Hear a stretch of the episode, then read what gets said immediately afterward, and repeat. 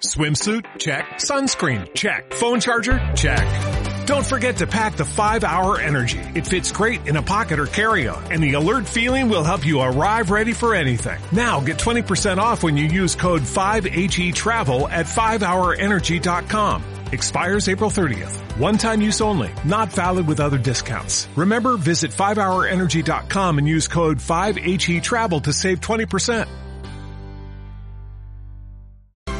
Esto es una producción de Mindalia Televisión y Mindalia Radio, audiovisuales sin ánimo de lucro de mindalia.com, para aportar conocimiento y crear conciencia. Mindalia.com, la primera red social de ayuda altruista a través del pensamiento.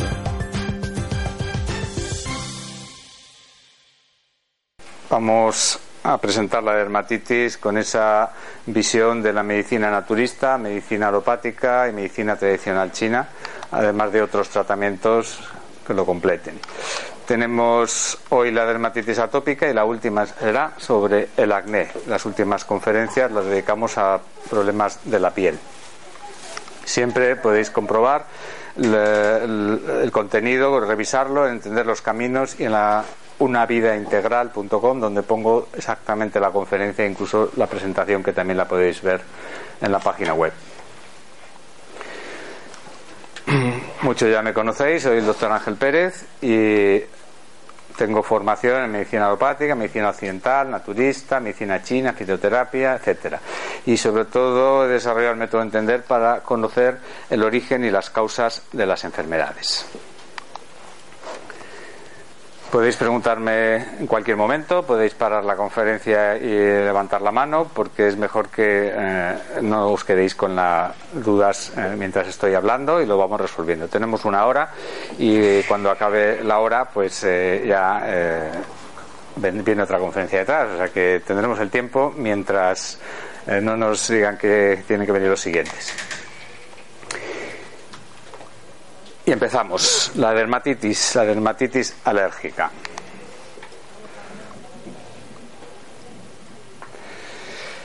¿Qué es la dermatitis, no? Es un término que se utiliza muchísimo, pero que no se acaba de concretar exactamente a qué nos referimos. Claro, la piel irritada, eso es itis. Itis, inflamación, piel irritada. Pues inflamación e irritación de la piel, pero sobre todo aparece una sensación de picor, de enrojecimiento, de sequedad, la piel está estropeada, está seca, está en malas condiciones. ¿no? Eh, a veces se produce una supuración, eh, aparece líquido, vesículas que se eh, fabrican un líquido que incluso es irritante también y pica más. ¿no? Y la descamación como signo de eliminación de la piel porque la piel está irritada. ¿no? Siempre en personas que tienen una predisposición alérgica. O sea, no tenemos dermatitis atópica si no hay una alergia de fondo. Hay otras dermatitis provocadas por agentes físicos, por irritantes químicos, pero hoy no hablamos de eso. Hoy hablamos de la dermatitis en una persona que tiene alergia. El término eczema también se utiliza para las dermatitis y en este caso las dermatitis atópicas, pues muchas veces confundimos, ¿esto es un eczema o es una dermatitis? Es el mismo término, estamos hablando de lo mismo. Y es necesario tener una constitución alérgica o atópica, una tendencia a tener reacciones alérgicas para tener una dermatitis atópica.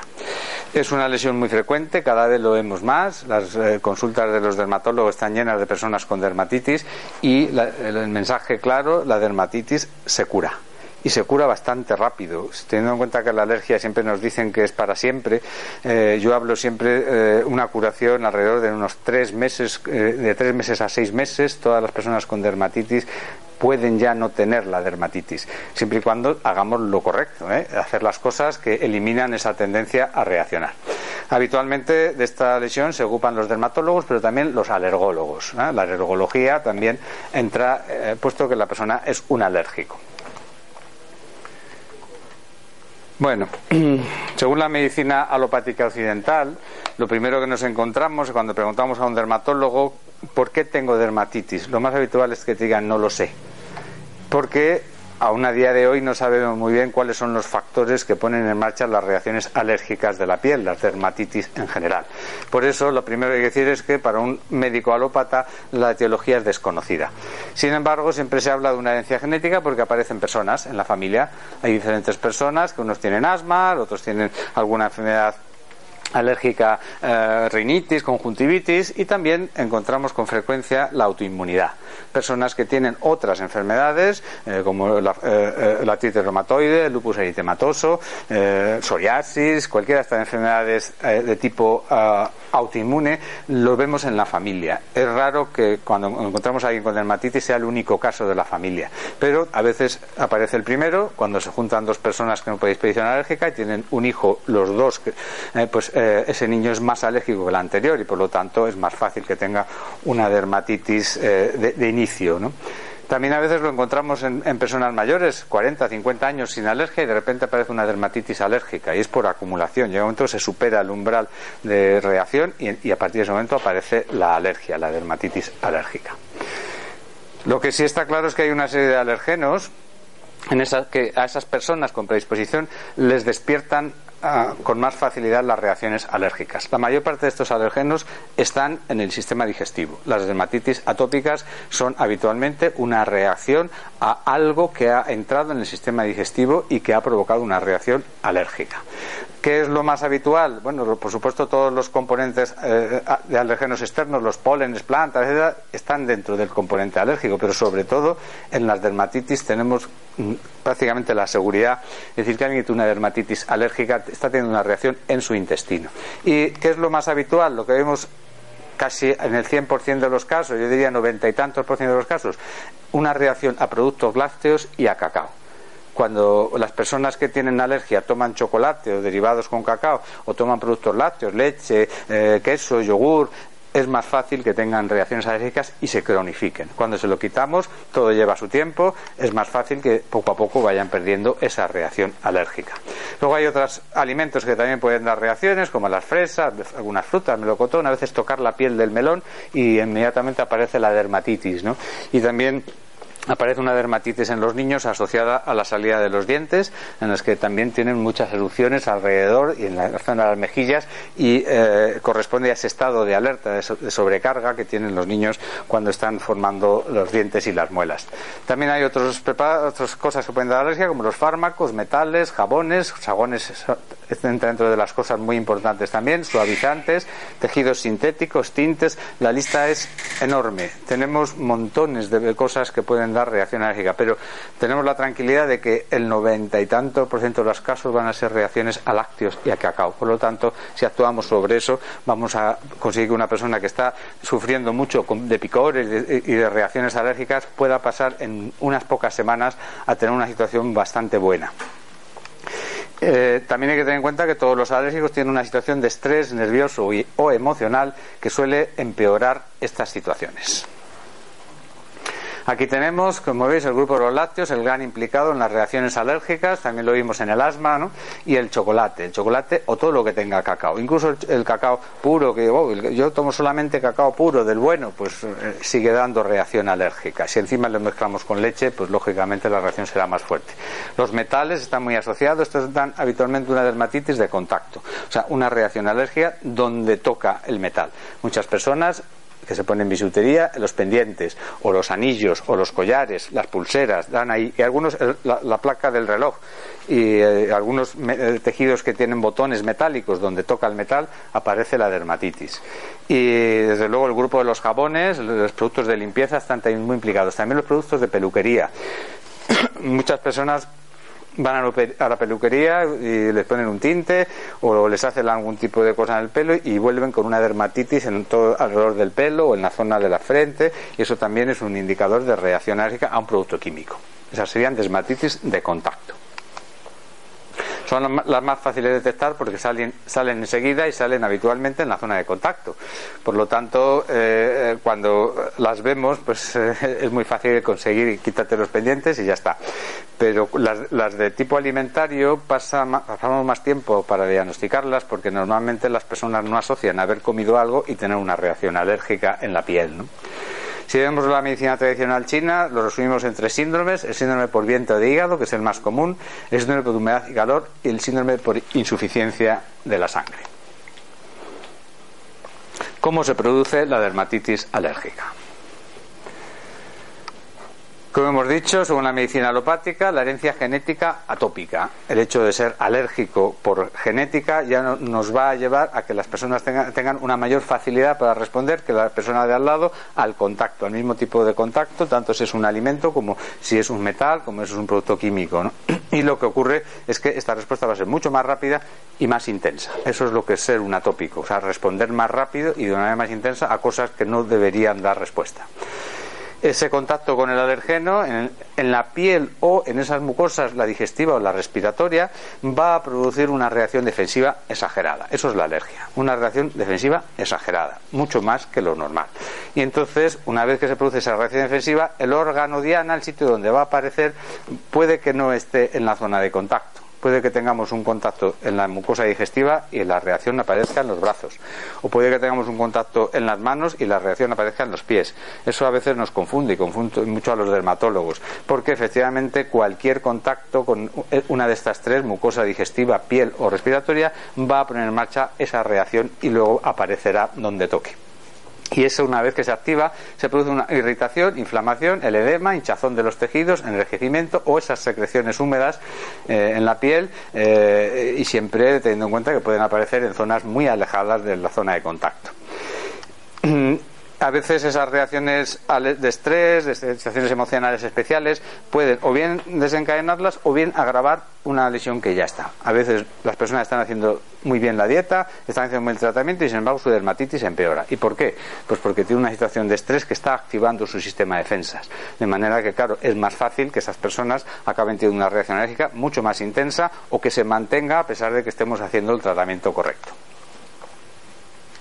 En la medicina tradicional china, la frase viento de hígado indica a una persona que está en una situación de calor, calor interno, y por lo tanto irritación del sistema digestivo y del sistema hígado, y de un estado de, de sequedad, ese calor seca la piel, la seca, la irrita y provoca esa dermatitis, la más común, la de piel roja, seca, que pica y que está irritada. Ese sería el cuadro más típico, más habitual, síndrome por viento de hígado.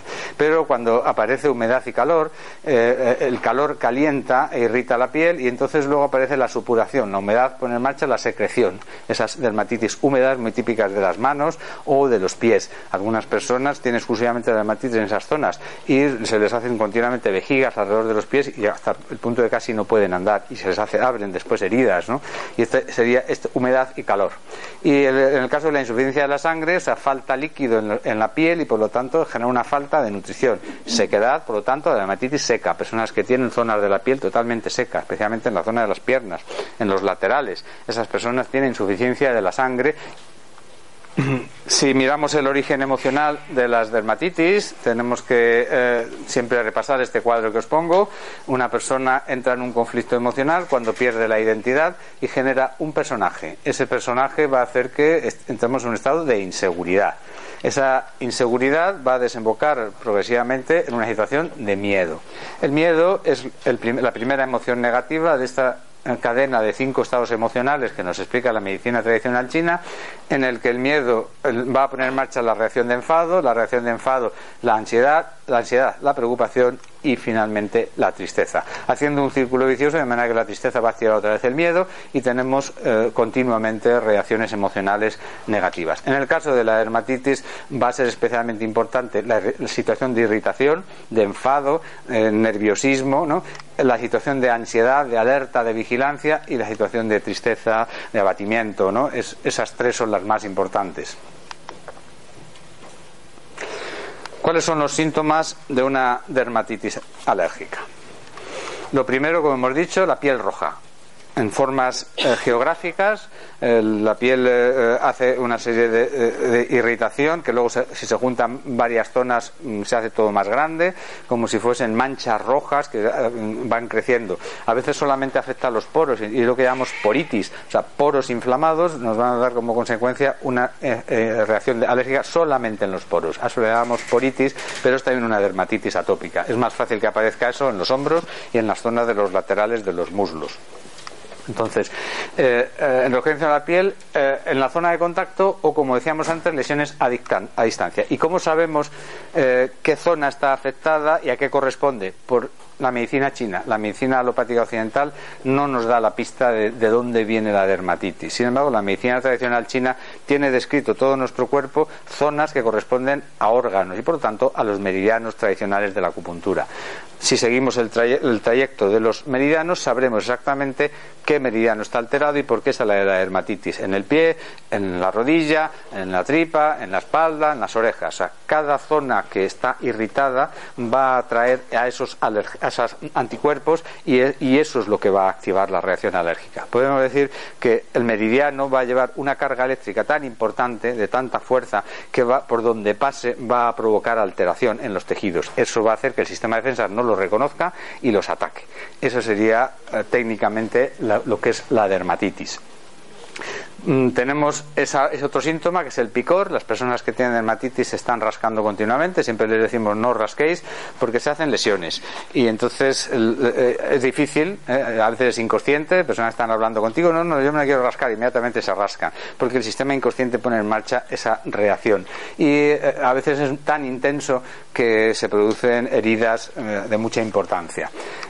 Cuando aparecen vesículas o supuración, pues también tenemos esa necesidad de rascado, se rompen y ya son heridas abiertas y por lo tanto ya se pueden infectar.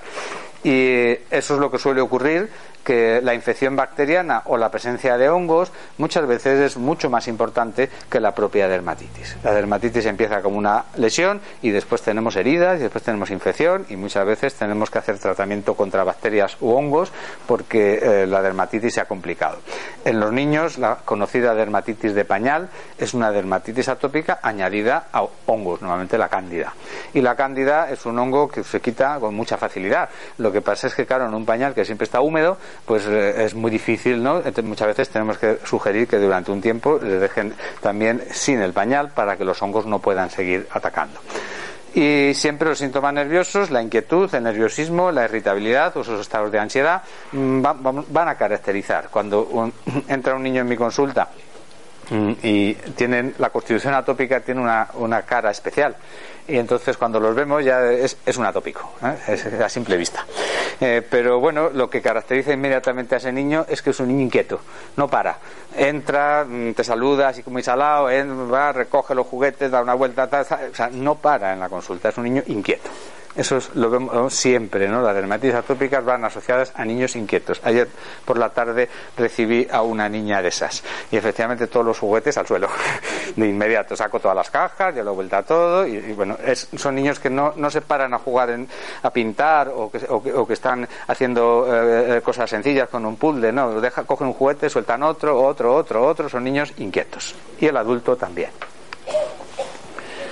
Bueno, aquí tenemos el síntoma típico, una zona enrojecida, a veces con vesículas, a veces no, las vesículas no siempre son tan evidentes, eh, una zona enrojecida con formas así geográficas, eh, el color rojo, ¿no? Y la, la, necesidad de rascarse.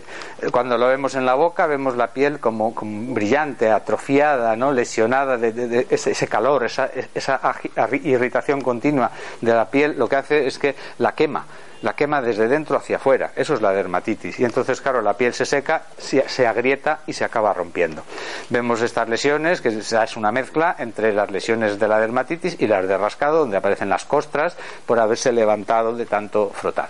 Si vemos en los niños, donde realmente siempre suelen tener, es en la zona de las flexuras de los codos y en la zona de las flexuras de las rodillas. ¿Y por qué ahí? Porque son las zonas de cruce de varios meridianos. Y ahí es donde la reacción alérgica en un niño es más importante, su metabolismo está más disparado y por lo tanto eh, eh, son las zonas típicas de comienzo. Y la zona de carrillos, los dos laterales, son los que eh, vemos siempre irritados, especialmente cuando están con los, eh, el proceso de salida de dientes. Así que estos son los típicos manifestaciones de la dermatitis, enrojecimiento, costras, heridas y lesiones por rascado y vesículas.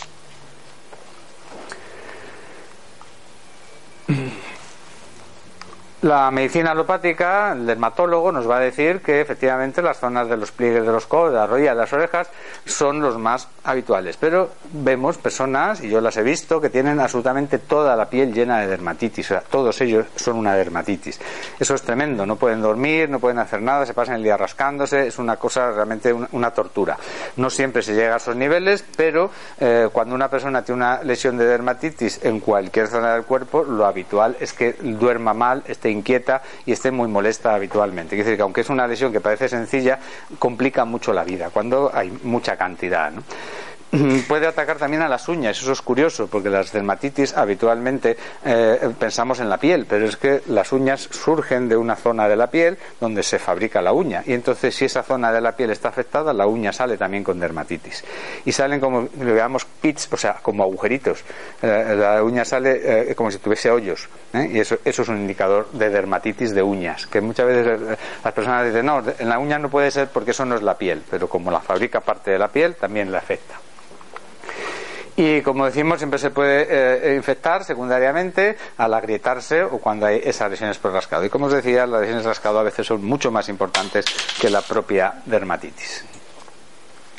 En la medicina tradicional china nos dan una información mucho más clara de desarreglo funcional y por lo tanto cuando hablamos de viento de hígado estamos hablando de un picor muy intenso y un enrojecimiento importante. El viento de hígado es una situación de calor y de agitación, de nerviosismo. Y ahí aparece dolor intenso a veces en las zonas donde es rascado, eh, muy eh, quemante, también aparecen espasmos musculares, personas que tienen rigidez, que tienen músculos tensos, vemos toda una situación de nerviosismo, esa, esa situación de enfado fácil, de irritabilidad, de agresividad incluso, dolores de cabeza, tensión alta también, eh, boca amarga, hay personas que tienen tengo una, la boca muy amarga, eso habitualmente va unido a la sobrecarga de la función del hígado.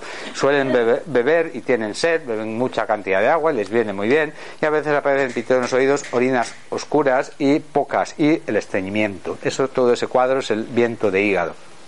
Si hablamos de humedad y calor, sería una mezcla entre calor y ese componente húmedo, o sea, tejidos encharcados, ¿no? Lesiones enrojecidas, pero que supuran. Tienen tanto líquido que llega un momento que sale, sale al exterior y forman esas vesiculitas y a partir de ahí aparece el picor y las lesiones de rascado.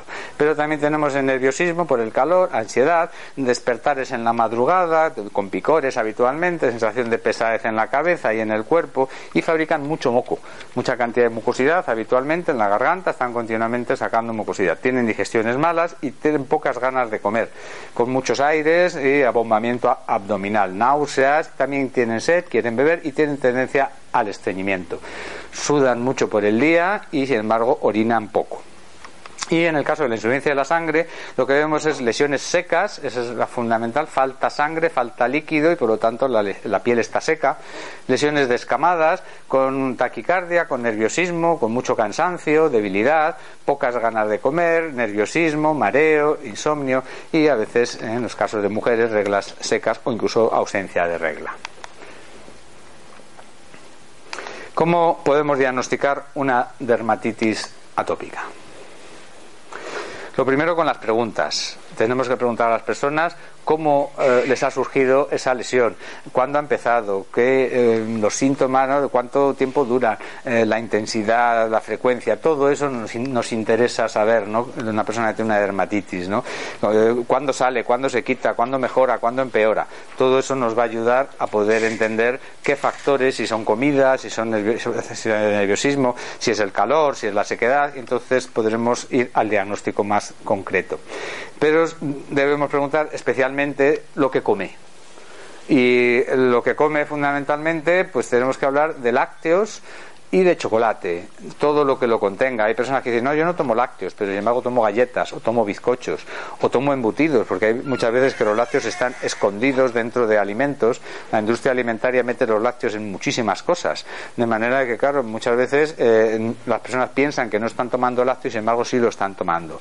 Y por lo tanto no se les cura la dermatitis del todo. ¿no? Entonces tenemos que revisar al detalle todo aquello, pero también algunos otros alimentos que mm, a veces nos pasan un poco más desapercibidos. El marisco también suele dar reacciones alérgicas en algunas personas, los embutidos, todo lo que tenga conservantes o colorantes, esos frutos secos que algunas personas le dan, como la avellana o la nuez, y otras personas no. Tenemos que preguntar más cosas y después de quitar lácteos y chocolate la persona tiene tendencia a seguir con dermatitis.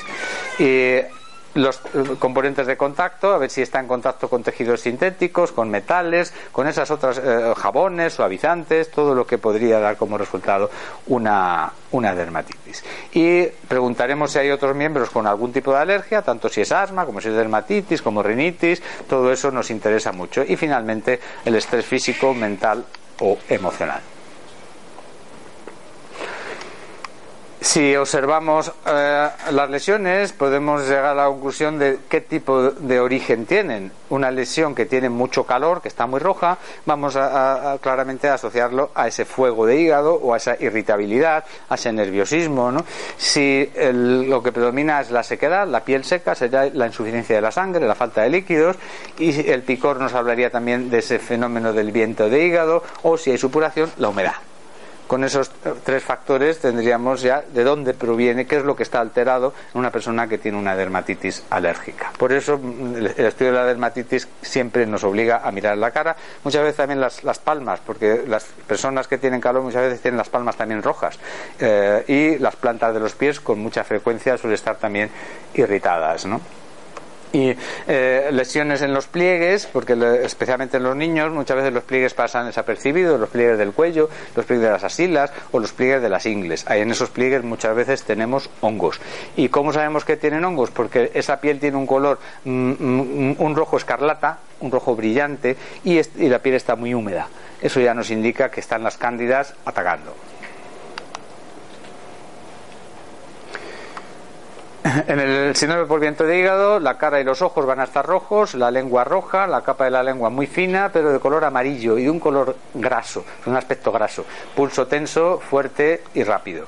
Si hablamos de humedad y calor, la cara también va a estar roja por el calor, pero la capa de la lengua va a ser gruesa y amarilla. Pulso superficial, deslizante y rápido. En el caso de insuficiencia de la sangre, falta sangre, entonces la cara va a estar pálida, la lengua va a estar pálida, la capa de la lengua va a ser fina y blanca, el pulso fino y la persona va a tener un aspecto frágil y débil. ¿Qué podemos hacer para diagnosticar una dermatitis. La dermatitis se diagnostica habitualmente a simple vista. Es la experiencia, es los años de ver lesiones, lo que rápidamente a primer golpista decimos esto es una dermatitis. A veces no es fácil. Como dicen los dermatólogos, todo lo que ocurre en la piel se puede llamar la pupa. La pupa es una lesión que no sabemos qué es. Y entonces luego tenemos que saber a ver si tiene una cosa y tiene otra, y entonces ya vamos hacia el diagnóstico. las lesiones habitualmente eh, de dermatitis pueden confundirse con muchas otras cosas. Por eso normalmente te dicen parece una dermatitis vamos a ver. Bueno, se pueden hacer pruebas, se pueden hacer estudios de inmunoglobulina, sobre todo la inmunoglobulina E, que es la que más frecuente está eh, alterada, pero también la inmunoglobulina A, que es la que está en el intestino. Eh, otros anticuerpos específicos para eh, algunas proteínas o, productos especiales, pero sobre todo las pruebas cutáneas. Lo que se suele dar mucho es que a un alérgico se le hacen las pruebas alérgicas. ¿Y qué te han hecho? Pues me han puesto unos parches eso es una de las cosas que se hacen. ¿O qué, te han hecho? Me han hecho un estudio de anticuerpos de la sangre y me han dicho que puedo tomar esto y esto otro no.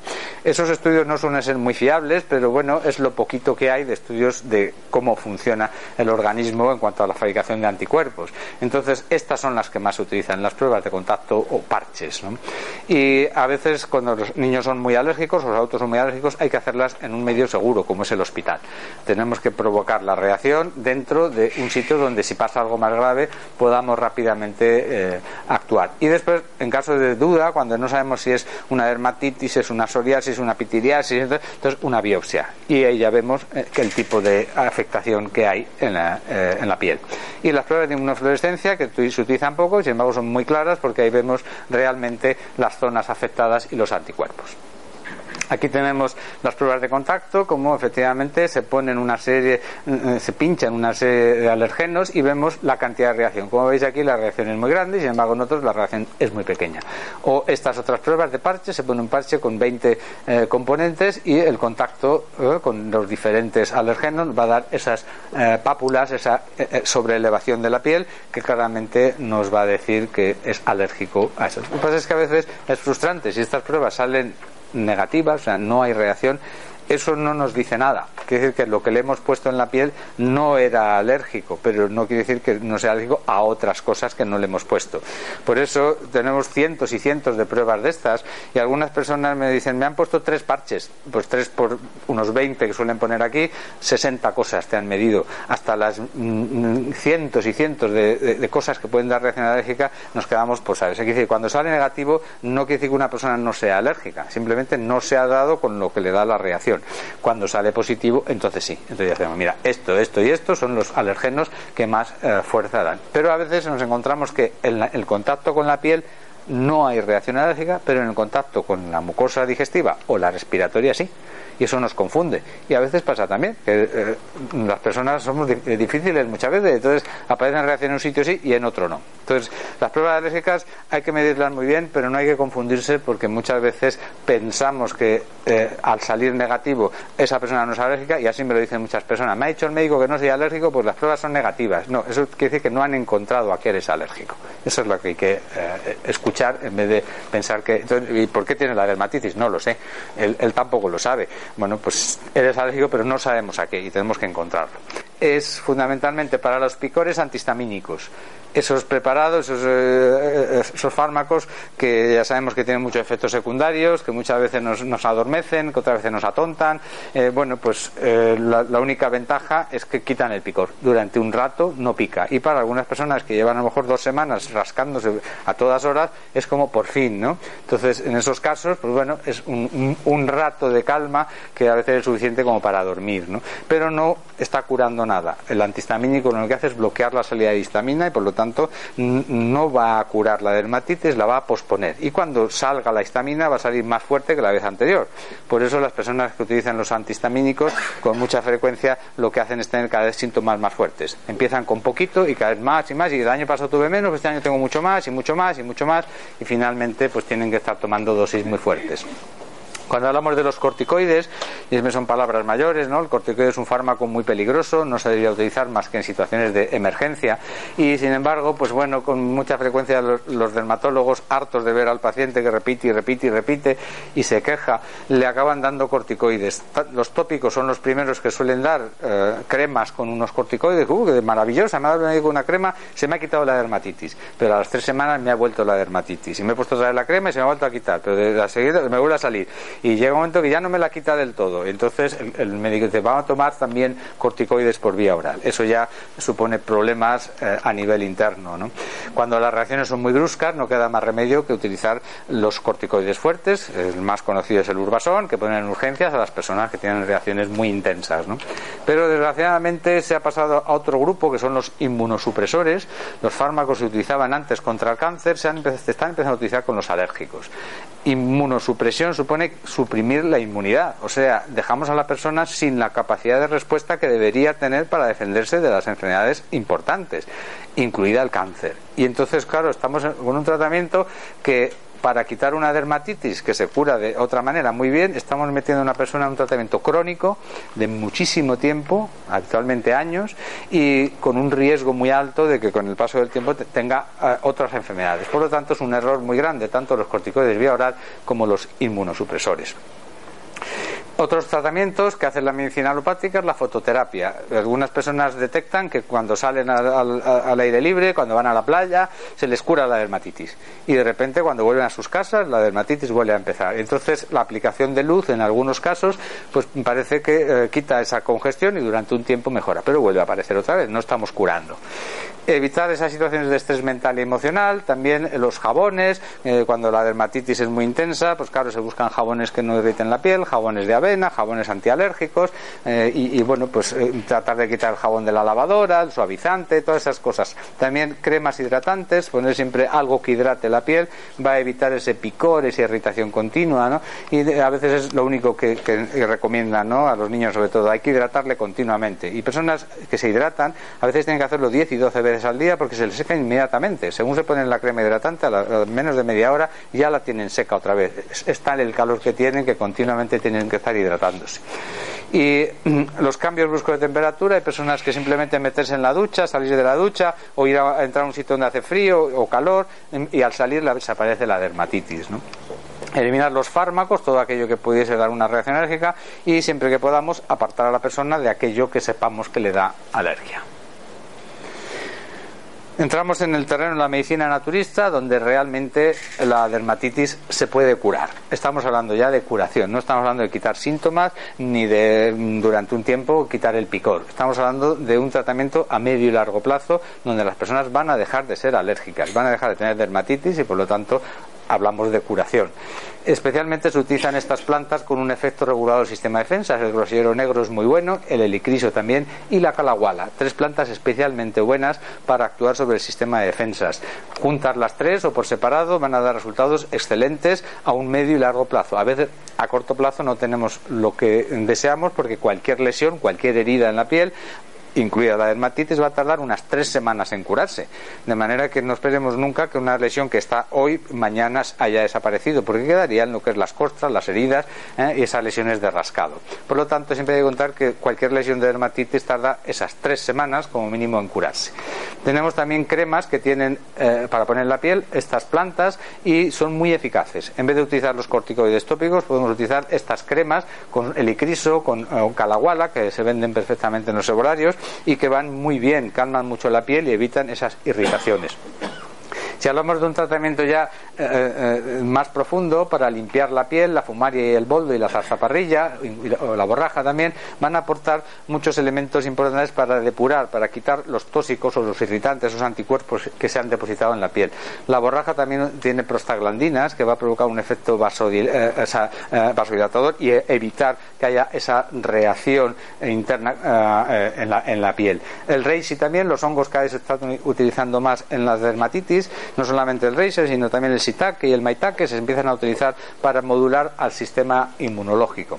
La menta es uno de los aceites esenciales que permite enfriar la piel de inmediato y los picores esos tremendos, pues podemos conseguir que durante un, rato, 20 ¿eh? minutos, media hora, los picores aparezcan. Van a volver otra vez si no hacemos nada más, pero la menta tiene esa virtud de calmar una piel mm, con mucho picor. Y la, eh, ortiga, el escaramujo, la melisa, ya estamos en terrenos más del sistema eh, de defensa, el sistema ah, nervioso, van a permitirnos calmar a un sistema que está irritado y, que por lo tanto pues, va a activar al de defensas. Tomadas en infusión, en forma de extractos, en forma de gotas, este es el tratamiento realmente eficaz de una dermatitis a medio y largo plazo, las plantas medicinales. Como es lógico, tenemos que hablar de la dieta y siempre el alérgico debe siempre tomar aquellos alimentos que ya sepa que no han tenido una reacción previa. En cuanto que ha habido un alimento que ya en algún momento ha dado reacción, no se debe tomar. Pero, como siempre, debemos tener en cuenta aquellas cosas que enfríen, que regulan al sistema digestivo, que calman al sistema nervioso, como la lechuga. Y entonces, bueno, pues preparados que regeneren la piel, el germen de trigo, los cereales integrales, todo lo, verde, lo que tiene clorofila, es un reactivador y regenerador de la piel, verde cebada verde de alfalfa, esas frutas que no dan guerra, pues eh, debemos dar, especialmente esos alimentos. Especialmente las personas que tienen calor, calor con irritabilidad, con fuego, deben tomar alimentos frescos y quitar de su dieta todo lo que pueda dar calor, como son picantes o como grasas y proteínas, especialmente las de origen animal, que son las que más calor les van a dar. ¿Y qué tenemos que evitar? Pues los alimentos que ya sepamos que han dado problema. Esos son los que no hay que tomar y como hemos dicho antes en el 90 y muchos por ciento de los casos los lácteos y el chocolate y lo que lo contenga. Embutidos muchas veces hay eh, cosas que eh, viene disimulado entonces hay que mirar eh, galletería industrial bollería todo lo que pueda tener leche hay que mirarlo Después el marisco, eh, el pescado crudo eh, por las reacciones eh, posibles al anisakis, a las personas alérgicas al huevo, las cosas que sepamos que pueden irritar al sistema nervioso, café, té, colas, también el alcohol, el pimentón, los picantes en general, las frutas que ya sabemos son alergénicas, todo aquello que hemos comprobado que les va a dar problemas. Como os he dicho hace un momento, hay unas cremas antialérgicas con plantas medicinales muy eficaces que son las que están recomendadas para las personas que dicen es que yo tengo una crema que tiene corticoides y me quita eh, las molestias, pero luego vuelve a salir. Bueno, pues tenemos una crema que no tiene corticoides y que va a hacer no solamente que se curen las lesiones, sino que no vuelva a salir esa reacción alérgica. Evitar los alérgenos externos, como hemos dicho, metales, jabones, lo que, bueno, disminuir el nivel de estrés siempre que se pueda, actividad física, dormir mejor, bueno, dietas depurativas, esto es importante, limpiar el cuerpo, siempre es lo que se pretende cuando hay una reacción tóxica, ¿no? Los alérgenos al fin y al cabo son eh, eh, componentes tóxicos. Entonces, limpiar el cuerpo, dietas limpias, dietas de depuración, curas depurativas, ayunos, etcétera, siempre van a hacer que la persona alérgica tenga menos alergia. Recuerdo el caso de una persona asmática que inició un ayuno un viernes y el sábado le desapareció absolutamente el asma. Y estaba absolutamente sorprendida. ¿Cómo es posible? Bueno, porque tu sistema de defensa tiene otra cosa que hacer. Está ocupado en otra cosa. Entonces, hoy no vas a tener reacción alérgica. Y procurar no rascarse, es mejor frotar. Ya sé que cuesta, pero las personas que tienen picores, si se rasca van a hacer heridas, si frotan no van a hacer heridas. Y es mejor frotar sobre un tejido para evitar que la piel se desgaste. ¿no? Y practicar ejercicios relajantes, el yoga, la meditación, todo lo que se pueda, una o dos veces al día, siempre viene bien quitar la tensión de, eh, nerviosismo, ¿no?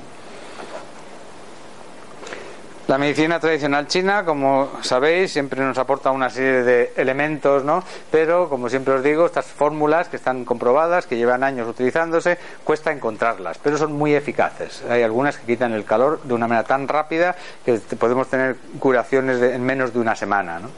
Y en cuanto a los puntos de acupuntura, pues vamos a tocar puntos de intestino, porque el intestino grueso modula muy bien la reacción inmunológica del, sistema digestivo, IG4 especialmente, IG11, después puntos de estómago, puntos de pulmón, de riñón, eh, los eh, correspondientes de la espalda de pulmón e intestino también, y reacciones para reacciones externas, pericardio 7, eh, o para reacciones internas, el triple calentador 5, puntos de vesícula biliar para quitar ese calor, o puntos de fuego de hígado, como hígado 2 e hígado 3, que van a hacer que nuestro cuerpo tenga menos calor y menos capacidad de irritarse.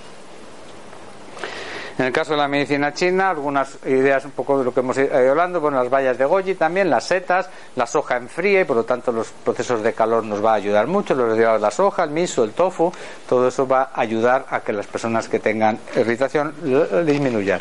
Y más o menos lo que decíamos hace un momento, los mismos tipos de indicaciones en la medicina china se utiliza la cataplasma de patata cruda, algo que aquí no tenemos costumbre, pero sin embargo tiene un efecto absorbente muy importante y tiene un efecto curativo. La patata cruda no se debe tomar, pero puesta sobre la piel sí que tiene un efecto antiirritante. De hecho, cuando hay mucho picor, eh, eh, venden en los herbolarios una, una patata cruda desecada en forma de polvo que se puede poner en la piel para calmar un poquito los picores de irritación y limpieza de intestino grueso con lavativas, donde ahí es donde se suele producir las reacciones eh, más importantes. ¿no? En el caso de la homeopatía, pues como decíamos en las anteriores sobre todo tipo de alergia, venenos, cosas que provocan reacción, como el apis, que sería el veneno de abeja, eh, histamina, eh, incluso extractos de, cosas que, reaccionan de psoriasis, de piel de psoriasis, azufre, o sea, auténticos venenos que puestos en proporción homeopática van a tratar de modular al sistema de defensas para que no se provocan esas reacciones alérgicas. Y mm, en el caso del masaje, masaje relajante, como es lógico, toda la espalda, pero también masaje de abdomen porque hemos dicho que es el intestino el que habitualmente implicado en este tipo de reacciones. Por lo tanto, el masaje de espalda y abdomen está muy indicado en personas con alergia. En la reflejoterapia, en el pie tenemos diferentes puntos, los puntos locales, los puntos que corresponden a la zona afectada. Si estamos hablando de la pierna, pues buscamos los puntos de la pierna. Si estamos hablando del estómago, de la cabeza, se buscan los puntos locales, pero luego vamos a tratar de modular el hígado, ese órgano que acumula mucha sangre y por lo tanto acumula mucho calor, herida, irritación, enrojecimiento, la, la va a ser un tratamiento muy eficaz. Entonces, tanto aplicada sobre el órgano que suele ser el implicado, el hígado, o aplicando las placas de arcilla directamente sobre las lesiones y dejarlas ahí durante una o dos horas que las seque, que, absorba y que se lleve todo su contenido. Eso va a hacer que muchas lesiones evolucionen a, un ritmo del doble de rapidez que, lo normal. En el caso ya de apoyo eh, con colores, vamos a utilizar colores que calmen, que relajen, en este caso el azul y el verde, para que eh, evitar la sobrecarga de un sistema nervioso. Y música, si es posible, relajante. Tenemos que relajar a esa persona, a ese niño inquieto, tenemos que procurar, en vez de darle cosas que le activen, tenemos que darle cosas que le tranquilicen. Y los niños con dermatitis, especialmente, que duerman. Porque muchas veces, claro, se les da Coca-Cola, se les da chocolate, el niño está muy inquieto a las 10, a las 11 de la noche, y entonces, claro, duermen 8 o 9 horas como mucho y al día siguiente están mucho más nerviosos. En el caso de la imposición de manos, se puede utilizar las manos sobre las zonas afectadas y eh, bueno, pues, eh, ayudar a que se descargue esa tensión. Y si hablamos del tratamiento emocional, tenemos que buscar esas situaciones que generen estrés o esas que provoquen conflictos de lucha y defensa, puesto que el sistema de defensas conecta directamente con el nervioso, eh, el inmunológico, va a actuar sobre esos mecanismos de defensa y va si estamos luchando o defendiéndonos de algo, el sistema inmunológico va a pensar que tenemos que luchar y defendernos frente a, lo que sea que haya en el intestino. Entonces se pone mucho más activo. Irritabilidad o estados de alerta. Y actuar sobre la inseguridad, que es uno de los componentes más importantes en las reacciones alérgicas. Y la falta de autoestima. Dos mezclas que hacen que las personas tengan mucha tendencia al miedo y a la reacción eh, de lucha-defensa. Investigar, por lo tanto, el enfado, la ansiedad y la tristeza. Si lo ponemos en el cuadro, como siempre os explico, una persona tiene su identidad, está en su equilibrio y de repente la pierde. Eso va a generar un conflicto afectivo que hace que las personas, para poder salir adelante, para poder manejarse en sus entornos, generan personajes. Estos personajes generan mucha inseguridad. Vivir la vida a través de un personaje hace que no estamos viéndolo a través de nosotros mismos. Como consecuencia, va a producirse un fenómeno de paso de la inseguridad al miedo, esa sensación de inestabilidad, de peligro, de que algo nos va a ir mal, de ahí la reacción hacia el enfado, la lucha, defensa, protegernos de esas situaciones de miedo, la alerta con la ansiedad las situaciones que nos provocan preocupación y finalmente el abatimiento o la tristeza. ¿Qué hacemos para combatir esto? Pues generar las emociones positivas, creatividad, aceptación, alegría, autoestima, toma de decisiones adecuadas y recuperar la identidad. Si ponemos unas frases curativas que nos puedan ayudar a reforzar estos componentes, ¿no? Pues en el tema de la autoestima, yo soy importante y tomo las decisiones favorables. En el caso de la alegría, intento hacer lo que me gusta, en el caso de la creatividad, yo puedo crear algo nuevo, cambiar. Si estaba alimentándome mal, debo alimentarme bien. Si estaba durmiendo poco, voy a dormir más. Si estaba muy irritable, voy a procurar estar más tranquilo. Si no hacía ejercicio, voy a hacer ejercicio. Entonces, esos cambios, esas cosas nuevas, eh, si las ponemos a nuestro favor, si tomamos las decisiones adecuadas, entonces vamos a conseguir desde el sistema de, emocional actuar eficazmente sobre las reacciones alérgicas. Esto es importante puesto que siempre vemos que las personas con alergias tienen alteraciones emocionales importantes, conflictos, cosas por resolver que les acaban metiendo en esta rueda de emociones negativas. Como siempre, el contenido lo tenéis en internet, la página Una Vida Integral, dermatitis alérgica, lo podéis consultar. Y a partir de ahora, cualquier duda o pregunta que tengáis, os la contesto. Os eh, digo también, mientras tanto, que ahí tenemos ya la hoja de la eh, próxima eh, la fecha y si alguien está interesado en mi libro, pues tengo también ahí un ejemplar. Y eso es todo. ¿Tenéis preguntas?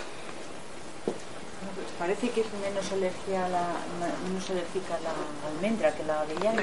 Sí, los frutos secos es muy peculiar, no hay una unanimidad. La avellana es una de, las, de los frutos secos que más alergia da, pero hay personas que toman avellanas y no les pasa nada.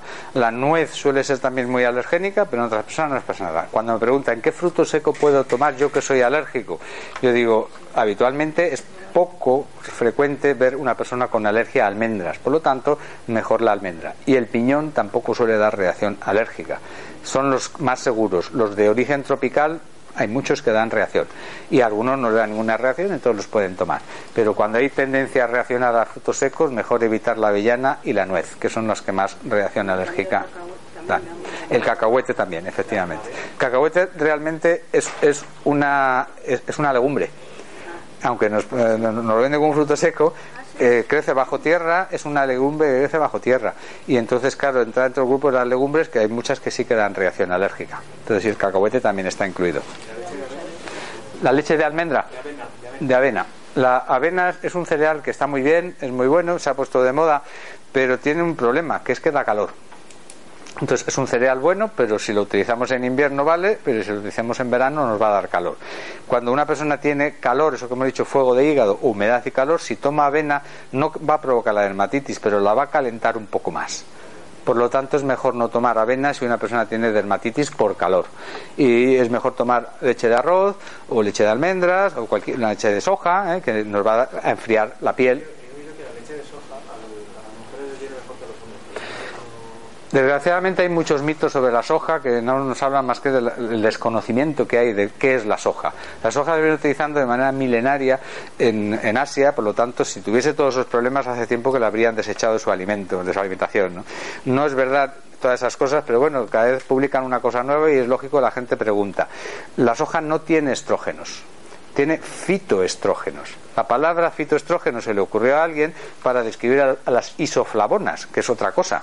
Pero como se parecía ¿no? en su estructura química al estrógeno, alguien le puso el nombre de fitoestrógeno, los estrógenos de las plantas. Y los que no saben qué es la soja dicen, ah, tiene estrógenos, y por lo tanto no lo deben tomar los hombres porque se feminiza. Y las mujeres, cuidado con el cáncer de mama. Es mentira. No tiene estrógenos. La soja no tiene estrógenos. Tiene, si le queremos decir, fitoestrógenos, o sea, isoflavonas, que ocupan los receptores de, de los estrógenos y normalmente favorecen mucho que en el caso de las mujeres no haya sobrecarga, por lo tanto cáncer de mama o toda sobrecarga de estrogénica, va a venir muy bien la soja. Y para el hombre, pues claro, si hay receptores estrogénicos los va a ocupar también, por lo tanto no va a alterar cualquier fabricación de estrógeno extra o alimentos que se tomen de fuera. Por lo tanto, la soja es un alimento muy bueno para el ser humano. Solamente los que son alérgicos que no lo tomen o los que le sienten mal. Pero si no, en este caso la soja va a enfriar la piel y eso nos interesa mucho en una persona con dermatitis. Eh, para la rosácea, ¿qué es bueno? La rosácea es un acné. Entonces, en la próxima conferencia hablaremos del acné. Es un acné especial. El acné rosácea es ese acné que se centra exclusivamente o predominantemente en la zona de las mejillas, pero a unos niveles que se pura, que salen muchos granos, es, una reacción de carácter inmunológico fuerte. Por lo tanto, está hablando de otra cosa. Aunque podríamos meterlo dentro del grupo de las alergias por el tipo de reacción, realmente no es una alergia, es una mezcla entre una alergia y una reacción a un agente externo. Entonces, a veces el, acné rosácea proviene de dentro, entonces sería una reacción de autoinmune. A veces es una relación hacia afuera. Es complejo. El acné rosácea no es una enfermedad fácil. Pero, pues, por lo que vemos de fuera y gracias a la medicina china, podemos pensar que el calor es lo que predomina en esa persona. Una persona que tiene toda la mejilla roja nos está hablando de calor en el estómago. Por lo tanto, una congestión en esta zona, tanto estómago como hígado si actuamos vaciando ese calor, enfriando el cuerpo y actuando sobre el sistema de defensas, y en la piel poniendo arcillas y cremas que actúen sobre la reacción inmunológica, tenemos muchas probabilidades de pararlo. Pero tenemos que investigar bien porque la rosácea es una enfermedad compleja. ¿Eh? No es, se dice a veces rosácea, no, es acné rosácea. Son las dos cosas juntas. una reacción inmunológica con una reacción infecciosa, que las bacterias atacan como en el acné que veremos el próximo día. ¿Y si la tiene en la nariz? Sí, también puede ocurrir. Lo más habitual es que esté en la zona de las mejillas, pero la zona de la nariz también es el mismo territorio y por lo tanto puede aparecer. Es, es toda la zona esta corresponde al estómago. Todas las irritaciones de la zona alrededor de la boca, también es estómago e hígado, es una mezcla de los dos. ¿eh? Entonces, todos estos terrenos están muy relacionados con las reacciones eh, de las luchas que establecen en la, digestión, en la digestión el estómago y el hígado, que es la primera parte del intestino, se produce la salida del componente de estómago hacia el hígado. El hígado puede atacar al estómago fabricando bilis y lo irrita y el estómago puede eh, eh, afectar al duodeno y a la zona de páncreas e, e hígado y entonces es un conglomerado en unos pocos centímetros se produce una auténtica batalla hasta que eso se equilibra.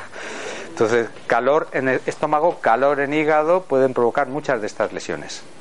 ¿Dentro de la arcilla qué tipo de arcilla? ¿Verde, rojo?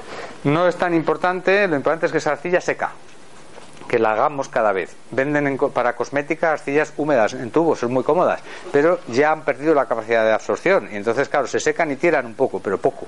Si queremos limpiar bien una dermatitis, tenemos que poner arcilla seca, arcilla en polvo, de uso externo, roja, blanca, el caolín también nos vale, eh, la, gris, no importa. Una arcilla que esté seca, en polvo, la mezclamos y nos la ponemos en las zonas donde hay lesión y dejamos que se seque una, dos horas. Y después lavamos y después aplicamos ya las cremas correspondientes, las cremas hidratantes o las cremas con plantas medicinales.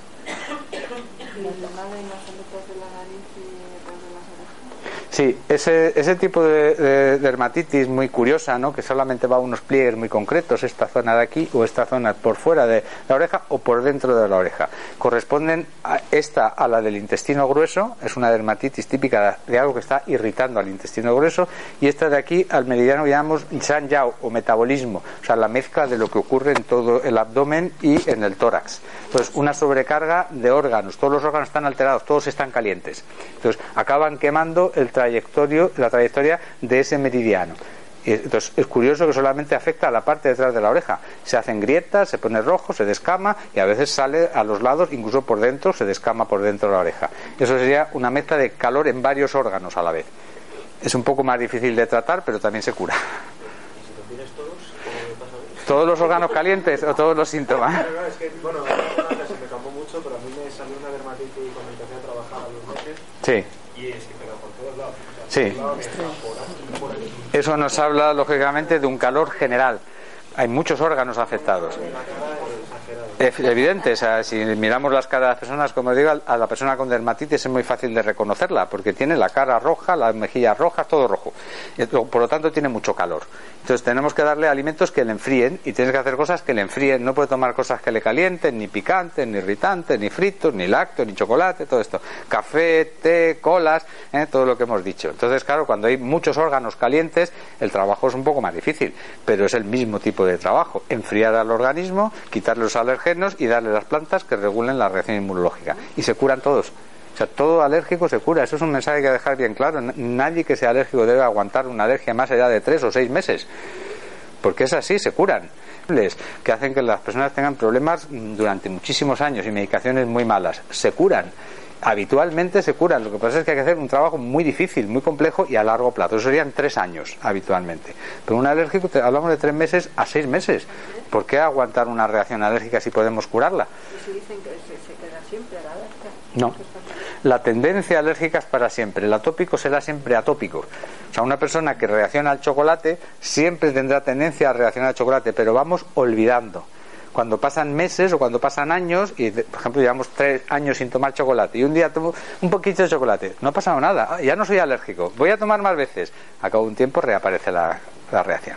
O sea, hay una memoria sobre la alergia, pero no tenemos alergia siempre. Cuando la reacción alérgica va perdiendo fuerza, mm, pasamos a ese estado en que ya no eres alérgico. Bueno, ya no reaccionas porque no estás tomando las cosas que te hacen daño. Si las tomas otra vez, reaparecerá. Sí, Yo quería preguntarle, como le está diciendo lo del calor, sí. ¿tiene alguna reacción el tener dermatitis con los sofocos? No es exactamente lo mismo, aunque en medicina china sí que son síndromes parecidos. En el caso de los sofocos hablaríamos de insuficiencia de yin. Es una situación que falta agua, pero también falta contención. Cuando una persona tiene eh, estrógenos, tiene un tipo de metabolismo. Cuando deja de tenerlas, ya tiene otro tipo de metabolismo. Para contener esas sobrecargas que se le pedimos al organismo, se producen unas reacciones metabólicas, que incluida la glándula tiroides, los corticoides y demás. Entonces se genera un calor porque se pone en marcha una reacción metabólica en abdomen y en, eh, en tórax. Eso sería las- los sofocos de las mujeres menopáusicas. No tiene tanto que ver con lo que estamos diciendo con las personas que comen cosas que les provoca una reacción intestino y que ese calor luego va a la piel. Es parecido, pero no es lo mismo. Pero estaríamos hablando de una insuficiencia de yin, o sea, falta tranquilidad, faltan líquidos y faltan cosas que regulen a ese sistema hormonal. Sí. Sí. Reacción a picaduras, ¿verdad? Eh, a veces la dermatitis empieza así, empieza como una reacción a una picadura y luego puede aparecer en, otros sitios. El mosquito no nos mete veneno, nos mete su saliva. La abeja y la avispa sí nos meten veneno, la hormiga también. Entonces, cuando hay veneno dentro, tenemos una reacción al veneno. En homeopatía se utiliza precisamente para controlarlo. Pero estamos teniendo un- una sustancia extraña que ha entrado a nuestro cuerpo. Esa sería una reacción normal. En, al- en la saliva del mosquito también nos mete proteínas que son extrañas. Esa sería una reacción normal. Cuando aparece una gran reacción, eso es alergia. Una picadura tiene que dejar una roncha de como un centímetro, bueno, un picor, una molestia durante unos días. Si nos aparece una roncha de 10 centímetros, eso es alergia. Entonces, a veces es tan importante una picadura de avispa, nos puede llevar a urgencias y a tener una situación de, de emergencia. ¿Qué hacemos ahí? Si tenemos una emergencia, tenemos que tratar la emergencia. Ahí están eh, indicados los corticoides. Hay que salvar la vida de la persona. Pero una vez que ya ha pasado la emergencia tenemos que actuar bajando su reacción inmunológica. Tenemos que tratarle con plantas medicinales seguramente durante meses para que con el tiempo no tengan esas reacciones inmunológicas. Yo lo hago, lo que eso se llama desensibilización. Se desensibiliza a las personas durante muchos meses, habitualmente un año, a veces más tiempo, pero cuando está expuesta a esas picaduras las reacciones son mucho menores. La arcilla en esos casos también se utiliza sobre las picaduras y disminuye la reacción alérgica también. Cuando te pica un mosquito y te deja un poco rojo y después al cabo de unos días se te pasa. Pues eso es, sería lo normal. Se puede recortar poniendo arcilla y alguna de estas cremas que modulan la reacción. Eso sería lo normal. Lo normal, no es. Sí, el, el intestino irritable puede ser. Eh, Colon irritable. el colon irritable puede ser consecuencia de alguna reacción alérgica. Cuando yo estudié el colon irritable en la facultad me dijeron que no sabía lo que era el colon irritable y que era un cajón desastre. Cuando los médicos no sabemos lo que es, lo llamamos colon irritable. Eso es- así me lo explicaron a mí. A día de hoy sigue siendo lo mismo, un cajón desastre. O sea, eh, parecido. Si hablamos de colon irritable como algo médicamente que tenga una entidad, sería esa persona que va al baño unas 20 o 30 veces al día.